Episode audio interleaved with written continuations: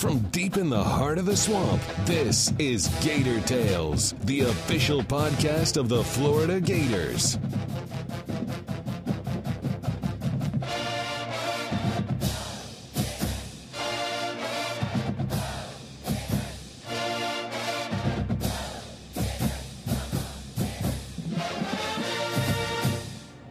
Welcome to Gator Tales. I'm your host, Adam Schick.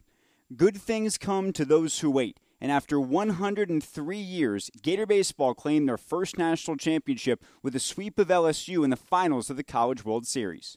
On this week's show, we'll recap a perfect ending to the athletic season by hearing from head coach Kevin O'Sullivan, senior outfielder Ryan Larson, sophomore pitcher Jackson Kowar, freshman pitcher Tyler Dyson, and FloridaGators.com senior writer Scott Carter.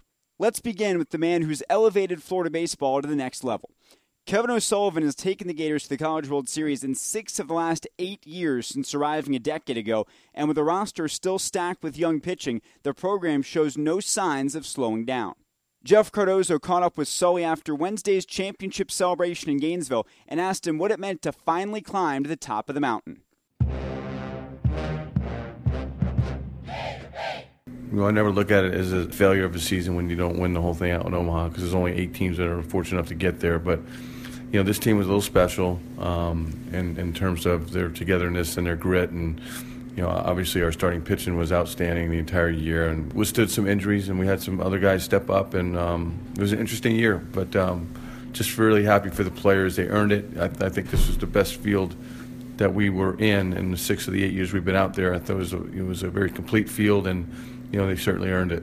You look at the way that the season played out and the way that it started at Auburn to, to there to start off the SEC and to come back and, and win the, the SEC regular season and then just have all the things that happened. And you, you got to play that, that extra game in the regional. You got to play another game in a super regional. And then, yeah, I certainly had to play another game to, to get to the finals in Omaha. But seemed like this group was built for that. They, there was a lot of one run games, a lot of close games, and didn't seem like any of that stuff bothered them. No, they, they, they withstood a lot this year. There was a lot of close games, a lot of low scoring games. and we played great defense too. You know, uh, with Michael Byrne with 19 saves, I think he had in a year, broke a record, and I think we found our identity about halfway through on, on what we needed to do offensively to be successful. I think I saw a stat the other day. We were like 40 and eight when we scored three or more runs. So the team was built differently than maybe some of the teams in the past. But they got hot. They got some timely hits, and you know we, we made some some really key plays down the stretch. I think Nick Corbett's play um, the throw in from right center field. We played LSU, and uh, obviously JJ's play last night to throw out the runner at first. I thought were two outstanding plays that you know may have changed the game. And you need stuff to happen like that in Omaha. And I know over the years we've had a lot of things happen against Florida, and certainly you remember what happened in Coastal game last year. But this year the bounces were happening, and you know every team's good out there, so you've got to obviously play well, but you also have to be lucky at times, and, and you have to make your own breaks. And it seems like that's what this group did throughout the College World Series. I do. I, th- I would agree with you, Jeff. I think we had some things go our way, but we played. I think our five last games we played errorless ball and you know, when you do that and you don't beat yourself, you give yourself a chance. And like I said, the starting pitching was just outstanding. You know, and obviously getting a, and you have to have somebody step up. You know, and Tyler Dyson was that guy for us this year. He stepped up in a huge game, and you know what more can you ask somebody? You know, his freshman year is only second start, and he goes six innings against LSU um, for a chance to win the national championship. So a lot of things have to go right, and, and they certainly did for this club. You got a luxury that you know I think a lot of coaches across the country would love to have a first rounder in Faedo. Brady's going to be a first rounder next year. Jackson Kowar, tremendous, and he continues to get better and better. So those three guys, just uh, what they have meant to you throughout this entire season. Yeah, they, they've anchored our whole staff, and I think going into this thing, we, we needed to figure out our bullpen. We weren't quite as deep as we have been in years past, but when you get to postseason, you don't need that much depth. You know um, I, I, know last year our pitching depth allowed us not to lose a single midweek game. Obviously, this team was built differently. We were built more for the weekend, and I thought that if we were given the opportunity to get to Omaha, I, I did like our chances with Faedo, Singer, and Kowar. I know uh, throughout this entire process, the College World Series, you've learned some things over the years, and, and, you took this one game at a time. You weren't looking ahead, but when you got to it being LSU and being familiar with those guys and, and how Paul's going to coach, and did you think that was an advantage, a disadvantage, or it was just you know maybe knowing these guys, we can go out and just try to compete against them? No, it definitely took some of the edge off for me, anyways. I, I, knew our opponent very well, and I'm sure Paul knew us very well. And it just so happened that um, you know, we just were one run better on Monday night, and then obviously this was a two-run game. You know, I mean, a two to one game going into the eighth inning last night. You know, so two very very talented teams going head to head and you know like i said our guys gritted it out and fought and, and played loose i think that was the biggest thing they were very very loose and um, and they were very you know very composed yesterday I think you had a bunch of guys too that were able to get rid of all the noise, you know, all the yelling and screaming from the LSU fans, as loud as they were, and certainly some big time moments. There were some big pitches that need to be had, and thought the outfield played great in game two. They ran down a lot of balls. Um, so just getting rid of and being able to get rid of all that outside noise that was pretty big too, wasn't it? It was, and we, we talked about it. You know, we're playing LSU. We're not playing the fans. You know, the, the fans have nothing to do with it. They're not throwing a single pitch. They're not having. You know, there's there's no at bats coming from the stands, and our focus was totally on how are we going to beat Poche last night, and and how are we going to try to get to their bullpen. We knew they were going to go to Zach Hess, and you know we had a tough decision to make there at the end. You know, I think one of the biggest outs of the game, other than JJ's play was the strikeout by Michael Byrne to get to Planis. So, eh, you know, now we have first and third with one out. You know, at that point, we we're warming up Jackson. I was just a little hesitant because if we did have a game three and I use them, then, you know, then you kind of look foolish. And, and then who do you throw game three? Um, but I just felt at that point some decisions just gut decisions. And I just felt like if we were going to try to get out of this thing, at least with a tie score, that Jackson gave us the, the best chance. And quite frankly, I did not like our chances against Alex Lange. And I would never tell our players that, but I just, Alex Lange is like Alex Faedo. And if we were having Alex Faedo on the mound and matched up with Alex Lange, I, I would take that matchup, knowing that both starting pitchers were going to be, you know, equal. But going into the game without Jackson Kowar potentially against Alex Lange was not a great matchup. And quite frankly, we had used Michael Byrne a ton down the stretch here, and we just didn't have a whole lot of depth. So I didn't, I didn't like the matchup. So we rolled the dice and um, it just worked out. Yeah, great coaching move, certainly. And speaking of coaching, just uh, being here 10 years now and all the, the great names you look back upon and, and, so many big moments and so many big guys that are now playing at the professional level, um, I know it's got to be cool to look back on those guys, get all the text messages that you've had from all those guys, and just know that uh, really now 103 years of Florida baseball players get to, to celebrate this national championship with you. Yeah, you know, I've, I haven't, haven't had a chance to go through all my text messages yet, but. Um, uh, one in particular on my on my way in here tonight before the celebration, Alex Paleotis texted me congratulations, and I just um, I just sent back to him. Quite frankly, you know, he, he was one of the key guys that laid the foundation, and this is an attractive program that has had so many good teams throughout the years. It's just very difficult to win the last game of the year, and um, you know, this championship is for a lot of people. It's for our players. It's for our staff. It's for our fans. You know, it's for the former players that played here it's just kind of a neat thing. It hasn't really sunk in yet. I'm still a little numb, still trying to take it all in, but um, just really, really, really happy for our players. And, and like I said earlier, uh, you know, I, I don't know, our, know if our players truly understand the magnitude of what of, of, what just happened and of being the first team to win a national championship in baseball. And no one, you know, ever be able to take that away from them. And you know, 10, 20, 30 years down the road, you know, the brotherhood that they've established and, and been able to stay together throughout the year and grind through some really tough moments, um, some injuries and some tight, tight games, and, and to be able to go out to Omaha and actually pull it off is um, is, is, really special. And I, I, know down the road they're going to appreciate it even more. Yeah, it's uh, it's been a privilege to uh, to be around the entire year and to see the ups and downs and, and turn into to what we saw at uh, the College World Series final. So congratulations. All right, thanks, Jeff. You don't see many seniors in college baseball, and true to form, this Florida squad had just two in Ryan Larson and Frank Rubio. We heard all about Larson's journey as a Gator back on episode 81, and now that it's come to a thrilling conclusion, we wanted to find out how it felt for the Orlando native to go out on top.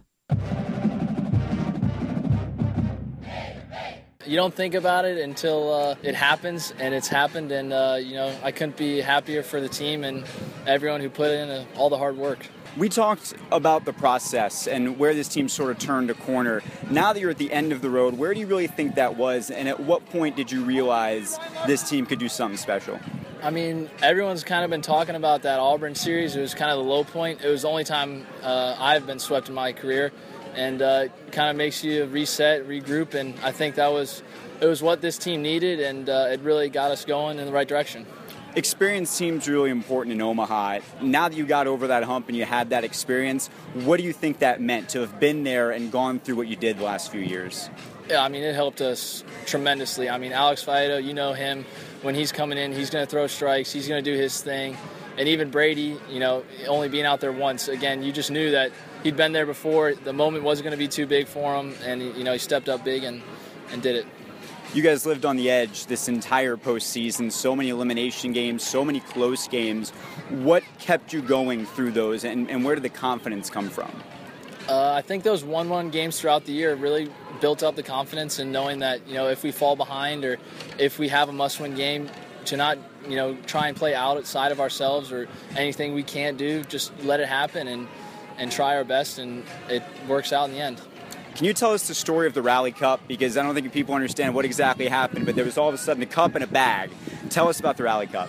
So you're gonna have to ask somebody else because I wasn't in the dugout you're, when that you're not, happened. You're not the Rally uh, Cup no, guy. I am not the person to be asking about the Rally Cup. But supposedly it got knocked out of uh, Milchin's hand, went onto the field, and it sat there for the whole inning. And we ended up scoring some runs, and it worked out, and was coined the Rally Cup. So beating LSU to do this, how special was it to not only win this, but to do it against an SEC rival to mean even maybe more than it would in other circumstances? It definitely meant more going up against LSU. I mean, that's the type of team that uh, after every SEC weekend, you see how they did, you see where they're ranking, and at the end of the year, we were tied uh, for the SEC championship. So we had some unfinished business to do, and I'm glad we took care of it final out in Omaha as you're charging in? I mean, what's going through your mind when you know the final out's about to happen and it's all culminating in championship? To be honest, I don't. I don't think I watched the final out. I saw him hit it towards second, and I knew it was going to be a an out, and I just put my head down and couldn't believe it, and ran out there. And what a moment with your teammates! You've been through so much for four years. Uh, I mean, it was amazing, amazing feeling you're part of a very small senior class. It's just two of you guys to be the first national championship team for the Florida Gators and to go out as a senior doing it. What does that mean to you and to, to Frank? I know Coach Weitzel talked to us about it uh, throughout the year, being the first senior class to do it. And um, like Sully said uh, just earlier, you know, might not mean so much to us now, but in 10, 20 years when we come back and we were the first team to do it, you know, we're the only team that can say, hey, we brought the first national championship here. So, I mean, it's really, really special. We spoke about a month ago. You said there's some other things you wanted to do, but you had to take care of this first. Now this is done. Your playing days here over.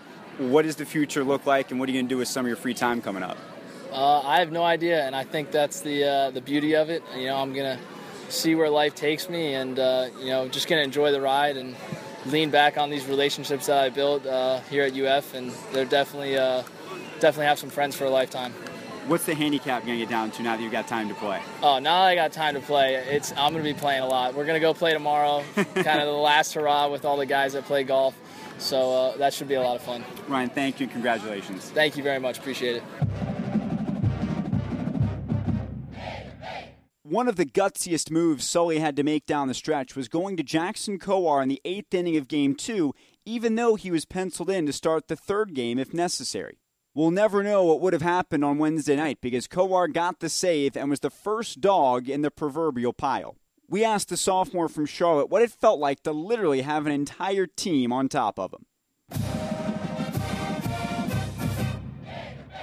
Well, at first, I, I ran over to first to, to cover because I thought JJ might run over and get it. And then when I got halfway there, I realized it was going to be the ball game. So uh, I threw my glove. I started running towards towards Mikey and he, luckily, he didn't just house me. He kind of let he kind of let me down gently, and then I just made sure I laid flat on the bottom. Because in high school we won a state championship, and I got destroyed. So I kind of learned some tricks of the trade and laid flat. That way, I was a little more safe down there. How long did it take to get out of that? I mean, you see it and then the cameras cut away. How long are you at the bottom of that for, and, and do you start to suffocate?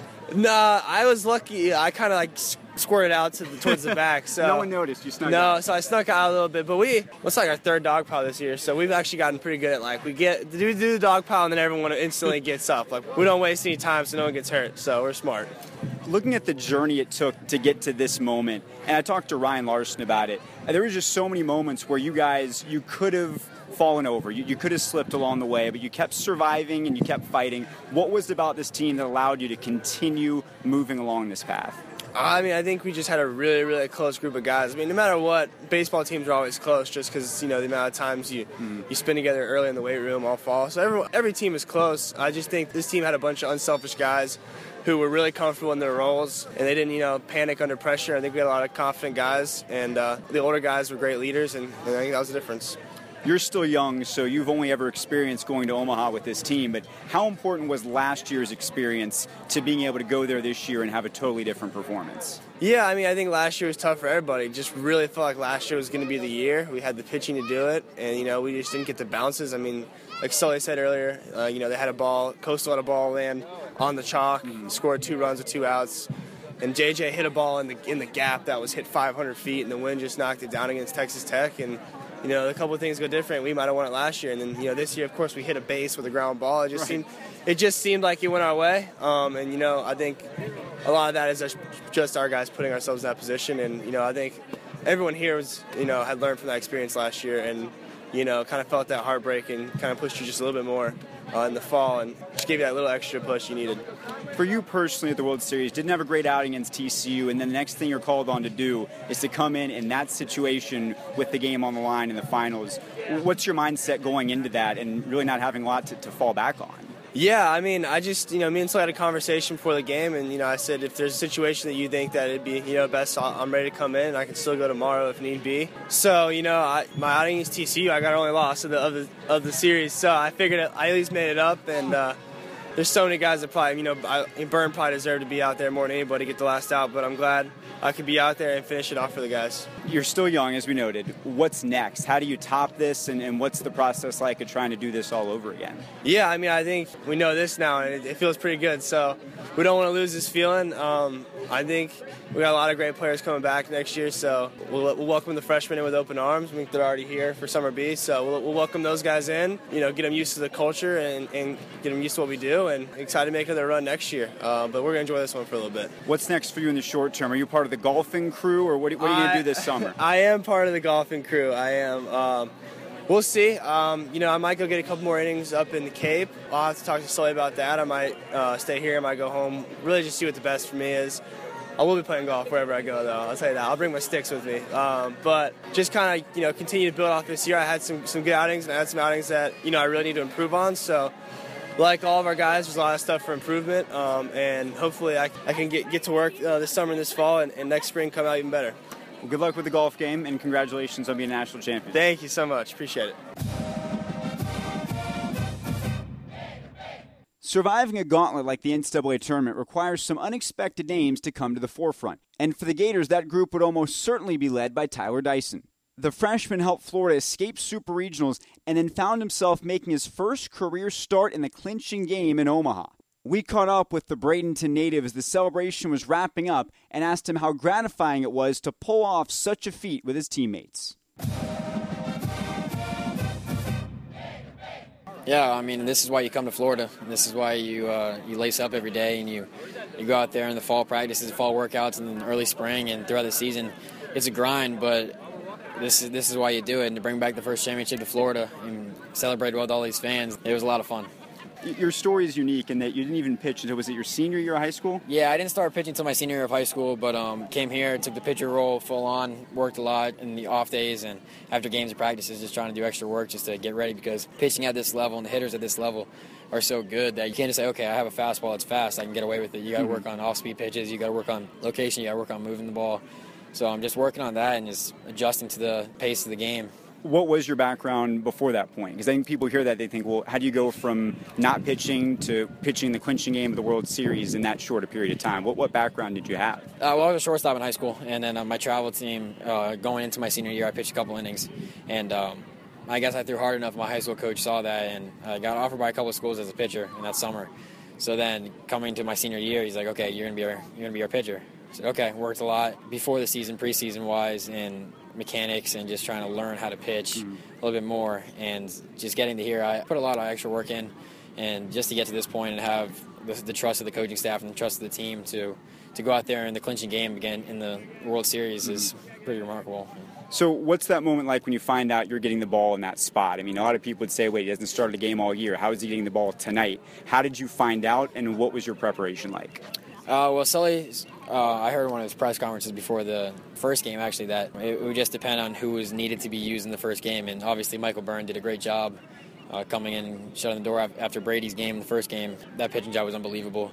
And with those two guys going in, I knew that it was probably going to be me going the next day. And then after the game, Sully told me. And um, I was excited for it, a little nervous, but mm-hmm. that just goes with the, with the game. If you don't get butterflies about it, why are you playing? So, um, no, I was very excited that I got the ball and was able to help these guys win. You haven't had a chance to pitch at Alex Box Stadium yet, but a lot of people felt like that's what Omaha turned into. With all of those LSU fans and as rowdy as they got, what was that like for you as you went through last night's game? The biggest thing is I, I like pitching in those situations because when you silence the crowd, it kind of makes you feel better. And when there's 25,000 LSU fans chanting "Go Tigers," or that, uh, like it, it, felt like that. There's I know the stadium holds about 24, something like that, but we're standing. Give room. a few more, yeah. Yeah, and um, our fans did a great job. They they stayed the whole game. LSU fans kind of uh, left in the eighth inning, but um, LSU fans were into it. Our fans were into it. It was it was funny. In my mind, they were saying "Let's go Tigers," but I heard "Let's go Tyler." So I, I, I tried to turn it into a turn to, to a positive. Yeah, turn into a positive and see what I could do with the crowd. But um, no, I felt it was fun out there. That's like I said. That's why you come to Florida. That's why you, you put yourself in the position to pitch that game in Omaha, and that's what you work for all year. Because mm. like, I didn't pitch in the regionals, but um, my name was called in the super regionals. Uh, I knew that I had to I had to step up, or or else it could be our season with the depth like, that we didn't have that day because of the, all the rain delays. Right. But um, no, going to this, I was I was excited for it. A little nervous, but um, I felt confident in my abilities to do it. 103 years of Florida baseball, the first championship. This is your first go around. Can you have the perspective to appreciate what this means to so many people who followed this program for such a long time? Uh, yeah, absolutely. It hasn't sunk in yet, totally. But um, to be able to say, yeah, I was the first one, mm-hmm. brought the first championship back to Florida. This is such a historic program. There's been guys that come through here and just amazing, amazing talent, amazing teams. But to be the first team to pull it off in Omaha is just unbelievable, and no one can ever take that away from us. We're the first team to bring it back to Gainesville what people love to do as soon as you win one is they want to know, well, how are you going to win the next one? So when does that pivot point happen mentally when you're celebrating this, but then starting to think about what you're going to need to do for an encore? Uh, we're gonna start. We're gonna enjoy this one for probably the summer, and then come back in the fall and just try to try to do it again. You know, there's there's so many great teams in the country that you see teams, uh, Coastal Carolina, who wanted to even make the tournament this year. So there's baseball is a very humbling sport, and once you get too high it's going to bring you back down in, in, a heartbeat. And I've realized that this year. I've had my moments like that. But now we'll get back in the fall and just try our best with the workouts and keep grinding like we never won it. Because we, will have a target on our back next year as the defending champions. And we're, we're trying to defend that title and defend this ground. What does this summer look like for you? I know a lot of guys go, they play in the Cape, they try and get some innings elsewhere. What are you going to be doing between now and fall ball? Uh, I'll be going to the Northwoods League up in uh, Madison, Wisconsin and just working on developing my off-speed pitches, uh, working on developing a changeup, and uh, working out of the windup more just to get myself familiar with that in case um, whatever Sully decides with the starters next year. Um, just coming in, just working on my command and my, my off-speed pitches because that's what you need at this level. You need mm-hmm. off-speed pitches that you can throw for a strike in any count, whether it's three-two or 0-0. So just just get into that situation, get to the point where I feel confident with all with three pitches and not just two, to throw the hitters off a little more and try to work on that. Good luck up in Wisconsin. Congratulations on so being a freshman national champion. It's pretty cool. Yeah, it is. When it's sinks in, it'll be it's awesome. But we're going to enjoy this one for a while. Two weeks in Omaha is quite a long trip, but when it ends with a dog pile, few complain about the excessive laundry waiting to be done back home.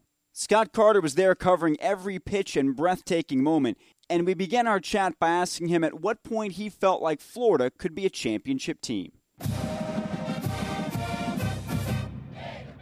For me, Adam, it was later in the year when they really did get rolling in the SEC. You know, they opened with those three losses at Auburn, and then they lost two or three at Tennessee at home. That's when you're starting to wonder, okay, maybe this team isn't going to, uh, you know, be as good as a lot of people projected. But then they kept on winning down the stretch. You know, mm-hmm. they finished as co-champions with LSU in the SEC. They win the East. So going into the postseason, I mean, once you get to that level, I mean, it, it, with a team like Florida, they had enough pitching. You knew that, and pitching's going to carry you in the postseason. As far as when did I really think they were capable of winning? I mean, I think once they got through the SEC and were co-champions with LSU, I mean, I knew this was a dangerous team. They could beat anybody at that point because they took two or three against LSU in the regular season before they really got hot. And uh, once you get into the postseason, I think the there were some big questions going into that final game of the regional. I mean, you know, Mhm. they lose to Bethune Cookman, which they'd never lost to in history. 31 tries, right? Yeah. Yeah. So then you're wondering, okay, boy, are they going to bounce back from this? You you liked them to bounce back just from the fact you knew they had a deeper lineup, and of course they did. They win that game. So then against Wake Forest, it's the classic great pitching against a great hitting lineup. You know, Mhm. they split the first two games, but they lose that second game on the walk off home run here at McKeithen Stadium. Uh, that Wake Forest hits, not the Gators. So Mhm. that it's just such an unusual thing to lose on your home field on a walk off home run, and then have to come back and beat those guys a few hours later. As opposed to usually in, in baseball, it's the next day. But because Yeah. the rain delays, they had to play a doubleheader, Yeah. which is very unusual. Yeah, I had to play, and then that was uh, one that I'm like, okay, this could be this the run could be over. But yeah, that's where Tyler Dyson goes out, pitches five great innings of Right. shutout ball after Brady Singer started. Alex Faedo comes in out in relief and gets his only save of the his career, I think. And then, you know, after that point, once you get to Omaha, everything's possible. Anything's possible because the game does change some out there. I mean, Mhm. it's it's just more intense. Every pitch is intense. You know, a lot of these teams um, get out there and they do become tight and stuff. And uh, the Gators were not that team. They've been that team in the past. I think people recognize now that Kevin O'Sullivan has taken more talented teams to Omaha. Certainly offensively, I mean, there's no question. And pitching wise, I mean, last year alone, you've got AJ Puk, Logan Shore, Dane Dunning, three guys who all went in the top 47 picks of last year's MLB draft. Wow. Uh, not many programs can lose that and then say, yeah, we can still win the World Series next year.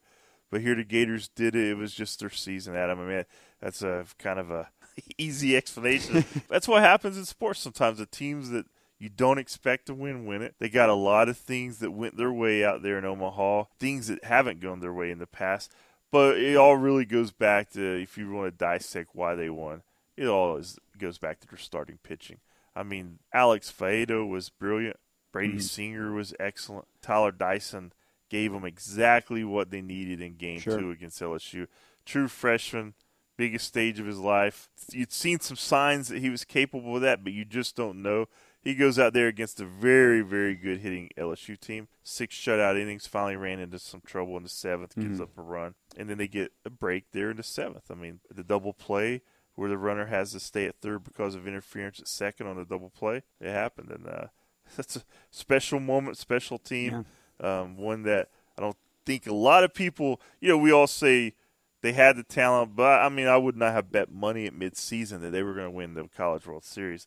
That's the thing that I love about sports. You really don't know. a lot of people have talked about this being one of Sully's. If there's six teams that have gone out there in the last eight years, this is maybe the fifth most talented. And there's this interesting phenomenon, I think we've talked about it, of where teams who you don't expect to win championships often win more frequently than the teams that are stacked and everybody thinks Sure. are going to win. And, and we were just talking a few minutes ago, but even if you go back to Gator football, I mean, Steve Spurrier said multiple times, uh, including the podcast we did with him, which you'll hear it in a few weeks, that the 2001 team was probably the, the best team, most talented he's ever coached. They didn't even get to Atlanta with the quirk of the Tennessee game being moved to the end of the season, losing it in a heartbreaker, and, and they've got nothing to show for it. But then the 2006 team, which is a great team, and, you know, don't don't get me wrong, but if you stack it up, 2001 Gator football team would probably beat the 06 team. The 06 team is the one that won the title. I mean, softball, the 2014 softball team, probably less talented than the 09 11 teams went to the finals, but they didn't get the breaks. And that's such a big part of this. I don't know if it's fate, I don't know if it's something in the, the cosmos, but things just have to work out a certain way to win a championship, and it's not always the case for the teams that should. No, you're exactly right. You know, when I look at the Florida teams that I've gone out to cover in Omaha, I really thought the 2012 team. They went out there as the number one national seed. Mm-hmm. They've got Mike Zunino at catcher, the Player of the Year. They've got Brian Johnson, uh, you know, who's now in the majors with the Red Sox. Hudson Randall, uh, had great lineup. I mean, uh, looking back to just top to bottom. I mean, Preston Tucker, who was the career home run leader here in. Florida, who's been in the majors with the Astros. So you just looked at that, and I, I, I went out there thinking, yeah, they're they're going to go out here, they're going to steamroll this field. You packed for two weeks that time. Yeah, and guess what? Two games and out. Yeah. And that's just the way sports go. I've always said this baseball is the hardest game to really translate you know, when you're looking at matchups and trying to figure out potential outcomes, baseball is the one to where the game itself it neutralizes talent on a lot of ways. And Mhm. the, you know, like we saw the ball bounce off first base for Florida in one of the games out there. Deacon The TCU game, yeah. yeah, he hits his chopper out the first base. And I've seen balls bounce off corners of bases and stuff before, but I don't know if I've ever saw one just plop on the base like a pillow and bounce off. And It was really weird. it was just enough to get him safe and keep that rally going, and Gators win. And you know those things have gone against them in Game Two. You know we mentioned just a moment ago about the interference play, and then um, I remember when they were out there in 2011, my first time out there with them. They had the bases loaded, nobody out against South Carolina. Mhm. They hit into a crazy double play where the ball. I th- If I can't remember all the details, but I think it bounced off the pitcher or uh, the mound or something, and kind of allowed them to turn a double play going home Mhm. that you just don't see hardly ever. That's just what happens, and you know, we as sports fans, we love the debate about this team against that team. I mean, it's been a hot topic in the NBA this summer because you know people are now saying, "Well, the Warriors are the best team in NBA history." Michael Jordan says, uh, "Don't forget about us." You know, Right. Magic Johnson says they would never beat us. The '80s Showtime, Showtime Lakers. You know, the, the Celtics fans are like, "You got to be kidding! They would never beat Bird and McHale Right. and Parish." So I mean, that's part of the fun thing about sports because Mhm. we do have these debates, but we see it time and time again that we really just don't know what's going to happen. And even those closest to the Florida baseball program this year, I still think there's some like, wow, we really won this thing. Mhm. You know, it, it's going to take a, a little while to settle in, but No it, question. it was really cool to see last night. You know, getting back into town yesterday afternoon, celebration for the team over at McKethan Stadium last night. And I'll be honest with you, there were more people there than I expected because some of the crowds during the regional were disappointing to me. And but they really came out to welcome these guys home.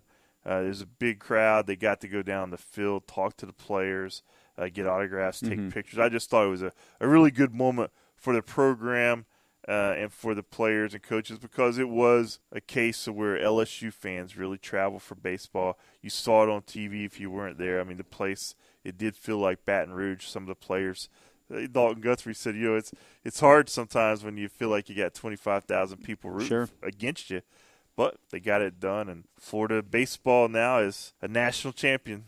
One of the things you have to have to win in baseball, we've learned, is, is great pitching, and especially starting pitching. And one of the, the quirks of the College World Series is you can have a huge star making performance for someone who doesn't even touch the ball in the championship series. And that's what Alex Faedo is now immortalized forever for two unbelievable starts and then didn't get to pitch in the finals because he was already burned by that point. But what he did, it really set the stage for Florida to get to the finals and ultimately hoist the trophy. Yeah, he uh, threw unbelievably out there with those two starts against TCU. Earned the uh, most outstanding player in the World Series. You know, going back to those two starts, you, you knew Alex. I mean, he's a first round pick of the Detroit Tigers. I mean, Florida fans are very familiar with him and what he brought to this team and how uh, electric he can be on the mound.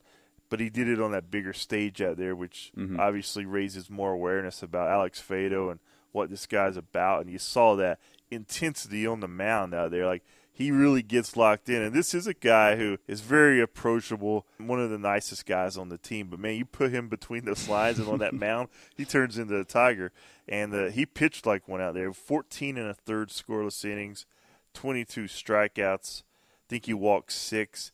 And every time he got in a jam at him, he- just kind of wheeled his way out of it. You know, Mhm. him and Mike Rivera have such a tight connection with the chemistry between uh, pitch selection and and just knowing each other, knowing opposing hitters. I thought they were just so locked in out there as a unit.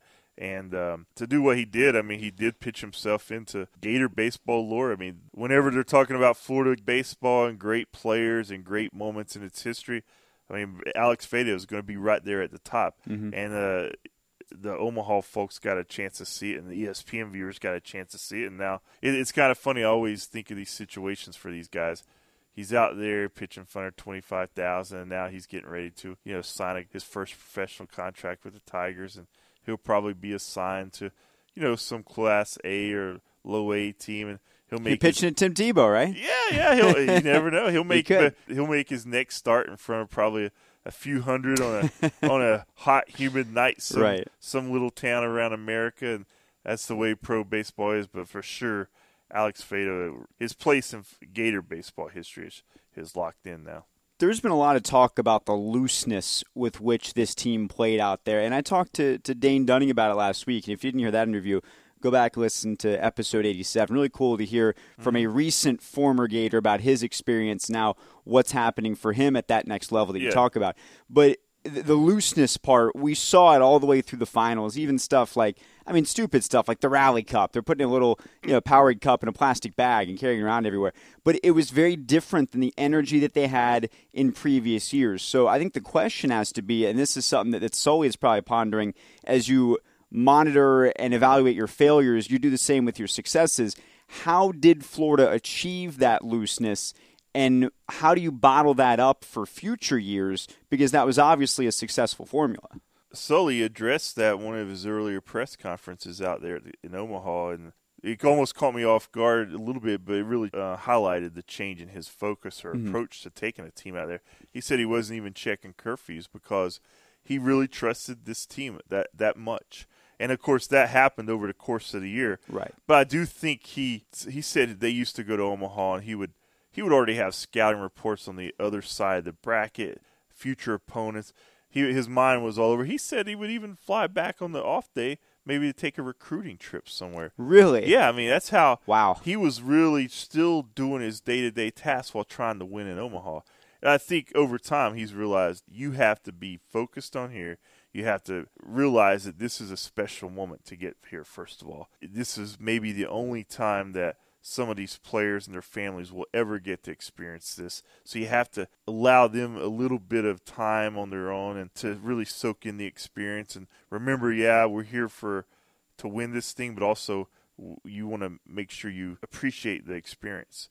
And I think it took him really a few times out there to mm-hmm. kind of go with that mindset, but he definitely has been different this year just from having his his young kids around, you know, watching them run around the ball field before games, interacting with the players and coaches and I mean, and you know, Sully was even. He just seemed more relaxed. Uh, he's a very intense guy. Anybody can see that on TV during a game. I mean, he he is locked in, and that that's really him twenty four seven. I mean, he's not much different when you walk by him in the hotel lobby. You always feel like this guy's got something spinning up there that he's focused on Right. at that moment. But I think uh, we saw some lighter moments from him, and we certainly, you know, when you start as the leader of any organization, if that's your if you allow yourself to kind of enjoy it some and uh, you know that relaxing it filters down into your team mm-hmm. and it baseball is a game i mean you have to be somewhat relaxed to excel at the biggest stage because there's already it's already hard enough to play the game itself Sure. and you know so i think that's just something that he's learned over the course of his career and going to omaha and uh, you know this was his sixth time out there uh, they've been close hadn't got it done but they finally got it done. And I would say that new approach of just allowing these guys to appreciate it and have more fun and allowing himself to appreciate and have more fun, I think that probably had as much to do with anything out there. Singers pitching, Faedo's pitching, I think that was as equally important. when I spoke to Jackson Kowar and Tyler Dyson earlier in this show and asked them when is the pivot point for looking ahead to doing it again next year, they said, okay, it, it, we, we got the summer. That's what we're going to do, and then we'll look at next year. But guess what? We can look at next year Sure. right now. So let's talk about the outlook for Florida baseball next season. Who is leaving, and what shape does that leave Florida in to defend their national title? Well, we'll start with the guys who are leaving. The biggest loss will obviously be Alex Faedo. Mm-hmm. You know, when we say these losses, I mean these are expected losses. These guys, If you're a first round pick, if you're, fir- with leaving. Alex, Yeah. he's leaving. You got guys like Dalton Guthrie, a six round pick, and and Mike Rivera at catcher, a six round pick. Both of these guys have potential to be future major leaguers. They're key parts. And I'll be surprised if both or if either one is back next year. So I'm expecting those guys to sign and go pro. You know, after that, it's a it's a little more iffy. But I mean, to me, the most intriguing one is J.J. Schwarz. Sure. Because you know, when he was here as a freshman, he put up such great numbers. People are automatically thinking he could be a first round pick. They were talking about him as a, I mean, a top ten pick when he was eligible. And then, of course, it came into this year before the draft where you had people. I mean, he's he struggled somewhat since his freshman year. He's still their leading guy with home runs. He's mm-hmm. still their leading guy with RBIs. It just hasn't translated to batting average. But I think he's going to finish. I don't have the number in front of me, but around 270 or t- somewhere around there. Uh, but he was a 38th round pick a couple weeks ago by the Rays. 38 round draft picks. A lot of those guys will come back to college Mm-hmm. for their senior year to see if they can improve that stock. Now, with him winning a national title as a junior, does he just want to go ahead and say, "Hey, I've we've accomplished what I can here. Let's go on and go into the pros and see if I can work my way up." So it's going to be an interesting decision uh, for him and see what he does there. So if he returns, it's a, to me it's a big uh, advantage for the Gators. If not, you know, guys like Austin Langworthy, freshman this year who contributed. I think he led the team in RBIs out in Omaha. Deacon Liput, second base. He'll be a guy they'll look to for more offense. Jonathan India at third baseman. So I mean, they've got some talented key guys there returning, but they're they're going to be hit, you know, with starting catcher, potentially starting first baseman. Obviously, you're losing senior Ryan Larson. Nelson Maldonado's back in center field, or I'm sorry, right field. He's really their most patient hitter, and I think he is due for a breakout year next year. I think he has some more power potential in him. He certainly gets on base a lot. To, it's kind of a catalyst in mm-hmm. the middle of the lineup. But then you go to pitching him, where I think again, if we're talking about the Gators in Omaha next year, I think we're going to be talking about the pitching probably more than the lineup again. And that starts with Brady Singer, who is back. He's only a sophomore this year, as is Jackson Kowar. So you right away you've got two of your big 3 starters back. And then you got Michael Byrne, who led the nation with 19 saves. Uh, he's back. I mean, that's a huge part of the equation there. And then the guy we saw on the mound in game two, Tyler Dyson, he's back. So you're looking right now, if you're projecting their starting rotation next year, you're looking at Singer, Kowar, Dyson. You got Byrne in the bullpen. You got Pretty good. guys, yeah. I mean, so I, so right away, I mean, they they're going to have enough to be right back in the Omaha chatter when the year starts. They'll probably be a top five nationally ranked team at the start of the year, and then it's just a matter of do they find that chemistry? Do they avoid those prolonged slumps? And O'Sullivan talked about that a little bit. When you have that great pitching, that's how you avoid those long slumps. So mm-hmm. you know, even if you go in a little slide for a weekend, like getting swept at Auburn your pitching is good enough to usually where you're, you're not going to suffer five, six, seven straight losses, and that helps a team's mentality and just not going down the downward spiral. So this baseball championship completes an incredible month for the Florida program to wrap up the year. Talk about finishing strong. Three national titles in the last month of the athletic season. And it's just amazing because I think people can take it for granted around this program because you're just used to winning so frequently at a high level. But uh, there's a lot of programs in the country that have never won a national title in anything. Yeah. And Florida has now won 39 national titles, and the bulk of those have come in the last 10 to 15 years. Yeah, they really have, and that is something that I'm glad you pointed out because sometimes you do lose track of it here. Like I was talking last night, um, you know, I just got back from Omaha, and then I went to St. Louis for the NCAA championships in gymnastics. A lot of places, if I was doing what I'm doing, or anybody at U, the UA or UF, the coaches, I mean, they're already they're kind of on slow time right, Right, now. right. Here, the, the the slow time doesn't last very long. It's Uh, July, and things are still yeah, crazy. Yeah, it's like here we are, June 29th right now, and Mm-hmm. uh, we're talking about just the last Gator sporting event of the year was what June 27th, two nights ago. Not any, many schools are saying that other than LSU, but uh, that's a great thing about being around here because that it keeps interest, and that's why Gator athletics are so big in Florida and really nationally. I mean, so many fans of this program is because of these teams like this Gator baseball team and these special moments, uh, like the Game Two championship, that dog pile. People are going to remember that, and the players. I mean, like we talked about earlier, Alex Faedo now has a little place in Gator athletic lore. Like, how many other people can you know?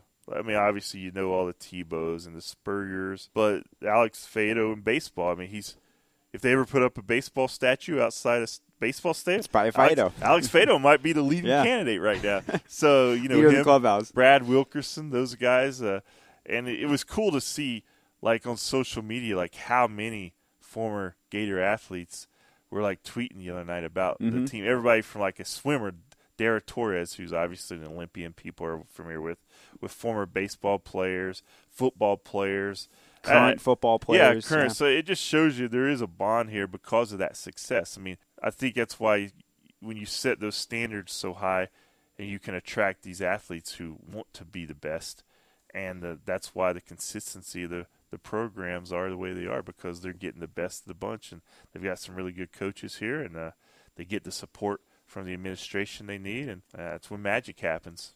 As most people hear this, they'll be turning their calendar to July, and that means that football is not far away. And, and some people would argue the start of the football season, SEC Media Days, or just a few days of lots of talk without a lot happening, which is what it really is. But if we're trying to prop it up, if you want, if people want to believe that they're close to football season, we won't take that away from. But let's just talk about the next six weeks because we're not going to speak again until before football season. So, what's the outlook for Gator football between now and the build up to Michigan? Well, this build up's going to be, as you said, starting with SEC media days. You know, it's a chance for football to kind of take center stage in the middle of the summer for uh, really a week because mm-hmm. these schools are all spread out over the course of what four days up there.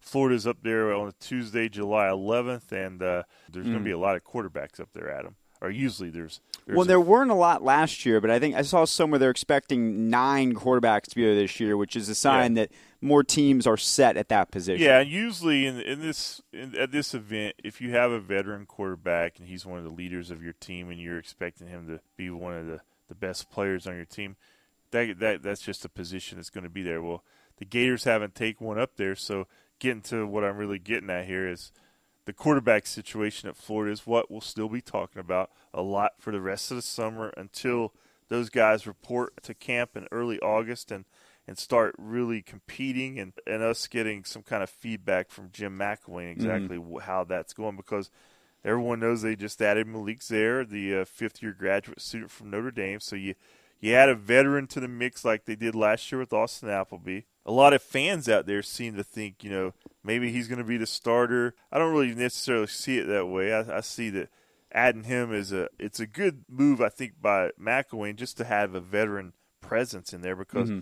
you've you know you've got two redshirt freshmen who have never taken a snap in a real game in Trask and uh, Franks you have a veteran guy back with six games under his belt, Luke Del Rio. Zaire and him, you know, they can compete, they can teach. And then you got the freshman Jake Allen who just got here. And then you got the freshman who we saw a little glance of in the spring, Darius Toney, who uh, you know gets some looks at quarterback. So that's a big group, and not to be able to sit here and say who's definitely going to start that Michigan game. Well, that's a lot of the reason why that position will be talked about. I mean, I think most people at the end of spring assumed Feleipe Franks was going to be that guy. Mm-hmm. But uh, with this Zaire news and the, his addition, does it mean that we may see multiple guys? Does it mean that Franks is still a guy? This Zaire is here to push him. Does it mean not to count out Luke Del Rio because he's the guy who has the most experience in his five one in his six career starts here at UF? Mm-hmm. So it's a great mystery.